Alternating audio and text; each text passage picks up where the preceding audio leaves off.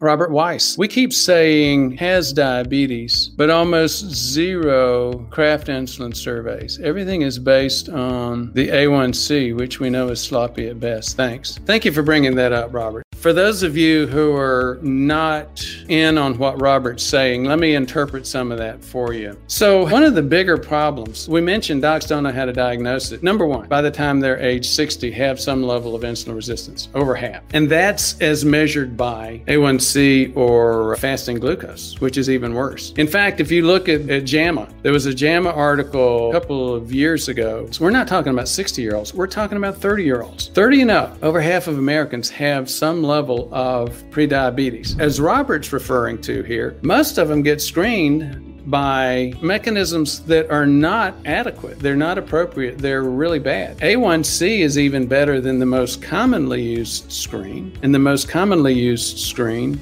is fasting glucose. A fasting glucose, most labs will say over 100 means prediabetes, and over 125 means full diabetes. The reality is over 90 means prediabetes. You should at least start looking very hard if your fasting glucose is over 90, clearly over 100. A1Cs, 6.5 and above, full blown diabetes. Now, then you get into arguments. So, was it six for prediabetes or five and a half? You start getting close to five and a half, and I start worrying about prediabetes. Most most doctors think that A1C is the state of the art. Well, if you look it up, it's not just me saying this. The American Association of Clinical Endocrinologists, AACE, is also pretty clear that to make the diagnosis of diabetes or prediabetes, as Robert is saying here, A1C is inadequate. And here's why anything that impacts your hemoglobin can impact your A1C. You see, A1C is what we call an AGE, advanced glycation end product. An advanced glycation end product is simply a protein that glucose has permanently latched onto. And that's what glucose does in the blood. It latches onto proteins. I used to have a diabetes instructor in med school, and he'd pull out a piece of plastic